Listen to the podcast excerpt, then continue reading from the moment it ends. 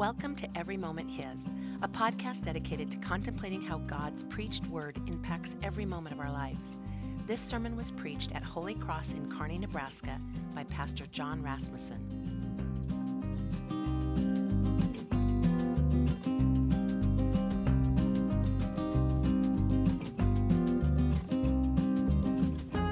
So, today we're talking about uh, how you are saved to serve in the church. And uh, we've been talking about in this sermon series how you have been saved by grace alone, right? We've got that. Ephesians chapter 2. That's the whole message of the, the New Testament. You have been saved by free grace alone, uh, a costly grace that came at the expense of the life of God's Son. And that grace, even though it's free, it calls you into service to other people. And today we're going to take a look at how that grace translate is, translates into service to uh, your own church. And we're going to talk about two different ways that we can approach service in the church. Uh, two different ways that we can strive to do ministry in the congregation. One is the more popular one, but not so biblical. And the other is a little bit less popular, but it is more biblical. And we're going to see that at work in Acts chapter 1, or chapter 6, rather. So, has anybody ever heard of the Leadville 100 run? Raise your hand if you heard of this. It's uh, absolute insanity. As I describe it, you will see how just completely insane this is. So, yes, this is a 100 mile run, and it's not done by multiple people, it's done solo. One person runs 100 miles. And it's also in the elevation of Colorado, uh, nonetheless. So we're talking like between 6,000 all the way up to 12,000 elevation, up and down, right? One person running. Uh, maybe you see sometimes on the back of cars those little stickers that say 26.2, and you might have been impressed. Well, you know, have you ever seen a 100 sticker? That's impressive, right? Uh, it border, it's borderline insane. In fact, uh, are you surprised that a lot of people don't finish? In fact, the majority of people that start out on this race, even though they train for it, they don't finish. In fact, people have died. I mean, of course, if you're going to have somebody run 100 miles, there is maybe a chance that somebody might die. Uh, it's insane. And if you complete this race, if you win, you get a belt buckle. And, and it's pretty big, it's like this big. And, and you wear that belt buckle with pride. I mean, that's an accomplishment. And people give you respect, right? Because you have completed this race. Now, compare that with another race, uh, not 100 miles, but 200 miles. But it's 200 miles shared between 12 people.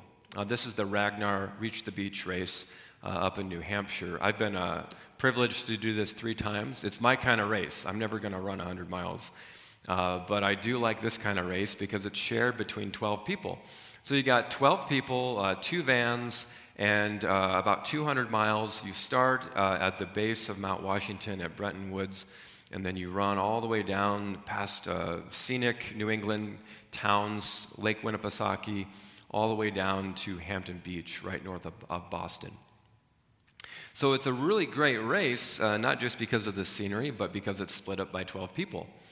And uh, some people will run maybe three miles, some people will run 10 miles. Uh, uh they run three times each. Uh, some people will run as much as 13 miles over the course of 30 hours. Some people will run as much as 20 something. Uh, but it's really a race for everybody. It's a race where people may not even really be into running, but they jump in the van and do it. In fact, uh, the person who organized our race for us didn't even really like running, but he thought it would be a good thing for us to do as friends together. Uh, so, what I love about this race is that unlike the Leadville race, this is not a solo project. It's something that we do together. It's something that's done as teamwork, camaraderie, uh, that we're able to accomplish something when we work together, when we encourage each other and split up the work. Now, which one sounds better, the Leadville 100 or running 200 miles split up between 12 people? Obvious answer, right? Uh, but let's apply this to ministry. Uh, so, God has given us a finish line, a goal that we are called to accomplish. And that goal is given to us in Matthew chapter 28. It's called the Great Commission. Jesus says, Go and make disciples of all nations, baptizing them, teaching them, commanding them to observe all that I have given. And uh, that is a mission that extends to the ends of the earth until the end of time, until Christ returns. So that is our objective. Now, there's two ways of approaching this, and, and churches have approached this mission in two different ways typically. Number one is to say, let's just have the ministry professionals do it. Let's just have the pastors do it. Let's just have the, the, the ministry people do it. But a better way, a more biblical way, unlike the Leadville 100 where one person runs all by themselves, is to do it together, to do it shared. And that's what we're going to take a look at today. We saw a little bit of this model in uh, Exodus chapter 18. Remember Moses? Moses is kind of running the Leadville 100 all by himself, and he doesn't even know it. He's probably tired, exhausted, and, and so his father in law, Jethro, comes to him and says, What are you doing? You need help. And so that leads to breaking up the work of ministry to those uh, who would assist Moses. But we see it most clearly in Acts chapter 6. So let's take a look at Acts chapter 6. If you have a Bible, you can open that up uh, as we go through that together. Acts chapter 6. So it begins like this it says, Now in these days when the disciples were increasing in number, so a pretty positive beginning, right? a positive opening chapter. Uh, God had granted growth and vibrancy to the church uh, after the days of Pentecost. 3,000 people are saved on that first day of Pentecost. 2,000 are then added in chapter 4, and the, the church is exploding in growth. More people are coming to know the grace of God. So that's a really good thing, but with growth sometimes comes problems, issues, difficulties. And so it's not long that we have a complaint it says a complaint by the Hellenists arose against the Hebrews because their widows were being neglected in the daily distribution. You're probably wondering who in the world are the Hellenists? Uh, the Hellenists were the Greek speaking Jews. Uh, they did not necessarily grow up in uh, that area. Maybe they were from someplace in the Mediterranean or the East and they spoke Greek and they had Greek culture, and then they moved uh, in later years to Jerusalem, uh, maybe because they wanted to die and be buried in that holy place. But um, there was sometimes some tension between the Greek speaking Jews and the Hebrew speaking Jews uh, because there was different language, different uh, culture. So sometimes the Hebrew speaking Jews would even treat uh, the Greek speaking Jews as second class citizens you know, you're not real Jews. You're just kind of uh, almost there. And so, sadly, it may be that this even happened in the early church. So, in the church, you have uh, these two different cultures, two different languages, and maybe this was a factor in some of the widows getting passed up in the daily distribution of food. Now, this daily distribution of food goes back to Acts chapter 2. Remember Acts chapter 2, where all the believers were together and they shared all things in common and nobody had a need? They saw the implications of the gospel that God has saved us to serve, and so they were serving one another by taking care of tangible physical needs like food. And in the ancient world, since widows were so vulnerable, they made it a priority to serve these widows to make sure they had enough to eat uh, because there wasn't Social Security back then. But it just so happened that some of these widows were being neglected in the daily distribution. Somebody was dropping the ball. Now, we don't know if this was intentional, uh, if it was kind of um, related to these cultural and language differences, or we don't know if maybe this was a result of the growth that was happening. You know, with growth comes drop balls. It could have actually been both. But either way, there was a complaint. Now, this wasn't just any complaint, this was a complaint that very well could have divided the church. I mean, if you look at churches that are divided or have even broken into separate congregations, it usually starts with a complaint, right? Now, this complaint could have become infected, right? And it could have broken up the unity of the church. You could have even had a Greek speaking church and then also then a Hebrew speaking church. They could have just divided rather than maintain unity. And I think the disciples know that the stakes are really high here. And so what they do is they gather together the full number of the disciples. They, they have a congregational meeting. uh, is what they do. They get everybody together and they address this problem. They address the problem because they know that caring for the widows is important. And, and if the Greek speaking widows are neglected, that's not a good thing. They need to address this. And not only that, they are careful to preserve the unity of the church. Now, what I love about this story is I love how it's an opportunity because a lot of times complaints or drop balls become an opportunity for just offense, right? People just get mad and they get bitter or maybe they just leave. But here we see how the Holy Spirit uses a complaint as an opportunity for growth, as an opportunity for unity to be strengthened and preserved, as an opportunity for people in the church to serve one another in love. So they get together and they address this problem, and this is what the uh, apostles say. They say, It is not right that we should give up preaching the word of God to serve tables. Now, why do you think they said this? Here's what I think. Although it's not uh, recorded in Acts, I have a feeling that when they got this congregational meeting together, that somebody raised their hand and said, I know how we can fix this problem. Let's just have the apostles do it. They're committed to the ministry. They can go out and do this daily visitation of these Greek speaking widows. In fact, it might be a good move to strengthen that relationship with these Greek speaking widows. But notice how the apostles are careful to set up a boundary about what they will do and what they won't do. And they're not doing this just to preserve their own well being so that they won't be burnt out and overburdened. They're doing this so that they might preserve the ministry of the Word of God. It is not right that we should give up preaching the Word of God to serve tables. Now, What's not going on here is the apostles are not saying, you know, that work of visiting the widows and distributing food, that's, that's below us. That's not what the apostles are saying. They're not saying that that work is any less important.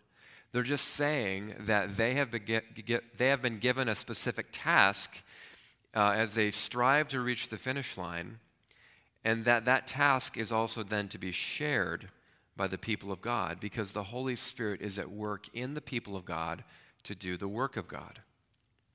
So, this is what they do.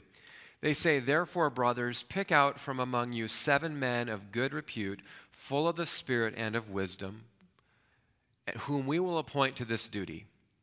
But we will devote ourselves to prayer and to the ministry of the word. So, once again, do you see how they are preserving that calling? They're going to devote themselves to prayer and the ministry of the word, and they're going to give this task, then, this very important task, to capable people within the church. Now, this is really important because imagine this scenario with me. Let's imagine, wouldn't it be sad if the Apostle John's sermons started to get kind of dry and repetitive because he was so spread thin, running here and there every day, trying to make sure that all these needs are taken care of? Wouldn't that be kind of a tragic thing? And, and wouldn't it be really sad if the Apostle James didn't have time to evangelize some of the leading people in the city because, once again, he was running left and right trying to put out fires and address complaints? And wouldn't it be really tragic if the Apostle Peter was suffering from chronic problems in his marriage and his wife never saw him because Peter was always out doing the work of ministry rather than sharing it? Wouldn't it be really sad and tragic if in the Ragnar relay race, two people ran the whole 200 miles while everybody else just sat in the van? And maybe they even encouraged them, right? They, they held out some Gatorade out the window and said, Yeah, you're doing it. Great job. And isn't that the way that sometimes churches approach ministry? That we'll say, you know, we love that our pastors and ministry professionals are so committed. and we're cheering for them. We're clapping for them. We're handing them a cup of cool water out the window, but we're sitting in the van and we're not running too. The apostles are giving us a much better biblical model where we're all sharing in this work together, where we're addressing the needs of ministry together, where we're all participating and running the race together. Now, what's really neat here is the end result. See what happens? It says, And the word of God continued to increase, and the number of disciples multiplied greatly. Isn't that cool? Because that's how the chapter began, right? The chapter began with growth, and then something threatened that growth, and that was a fractured unity. That maybe this complaint might fester and break up the unity of the church. And you know, if people in a relay race are arguing with each other instead of running, are they progressing towards the finish line? No. And so, once again, we see how the Word of God goes out, it expands and grows because there's unity. But, but also think of it this way what if the apostles would have said, you know what, we'll take on this ministry, we'll do it, we'll do it, we're committed? Maybe the Word of God might have increased for a time, but then it would get stagnant as number one, the apostles get weary and burnt out and tired and frustrated. Or maybe they're making snap decisions under pressure instead of under the patient leadership of the Holy Spirit. But also, wouldn't it be sad if these seven people who were appointed to this task had their gifts not used? Wouldn't it be sad if these seven who were appointed to this ministry were, were uh, underdeveloped, right? If they didn't have the opportunity to serve? You know, maybe the Word of God would have, would have spread momentarily, but we're thinking long term here, right? The long term health of the church depends not on just a few doing much, but on all of us doing much together. You're able to run uh, 200 miles together instead of 100 miles by yourself.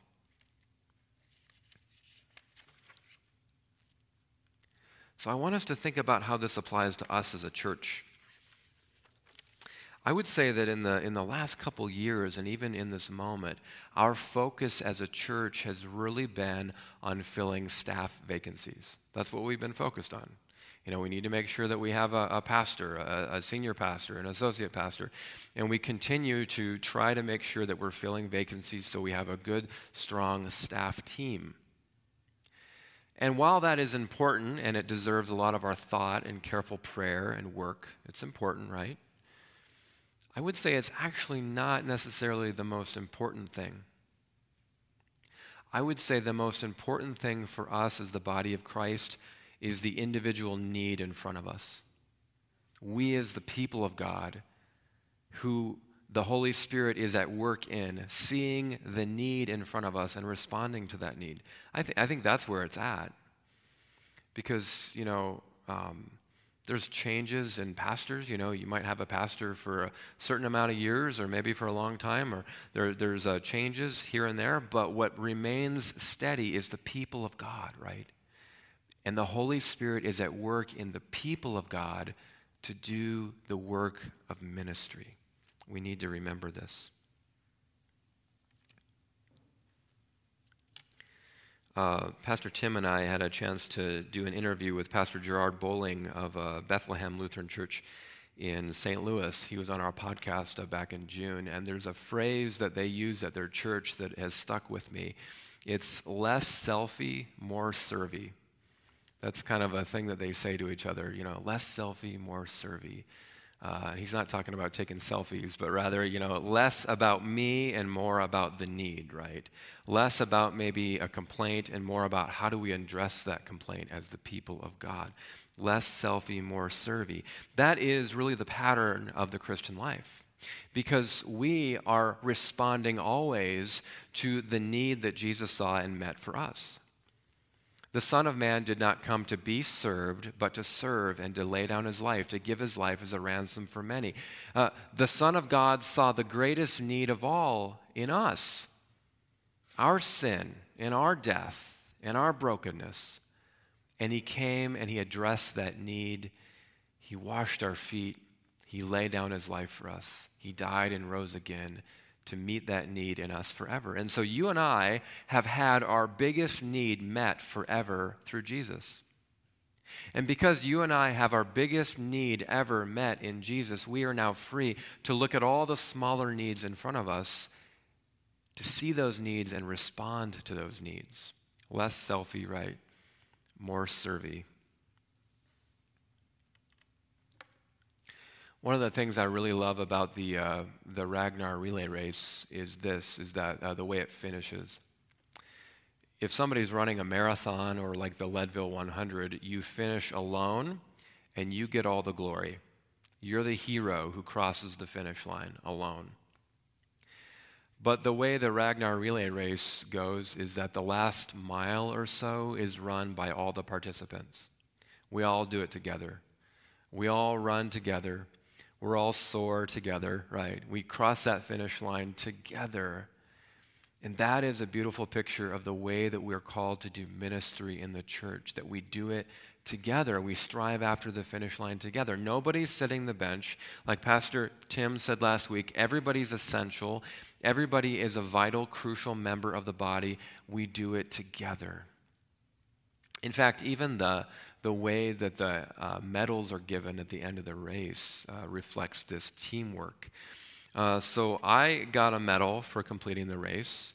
But what I love about this medal is that this medal only really makes sense when you put it together with the 11 other medals uh, that go with it. Uh, it's not an individual medal. In fact, you can't uh, read the message there unless you put all the pieces together. So at the end of the race, uh, in, in, the sand of the beach there, we all got, all got together with our medals and put the puzzle together so we could read the message uh, that, you know, together we accomplished uh, 200 or so miles together.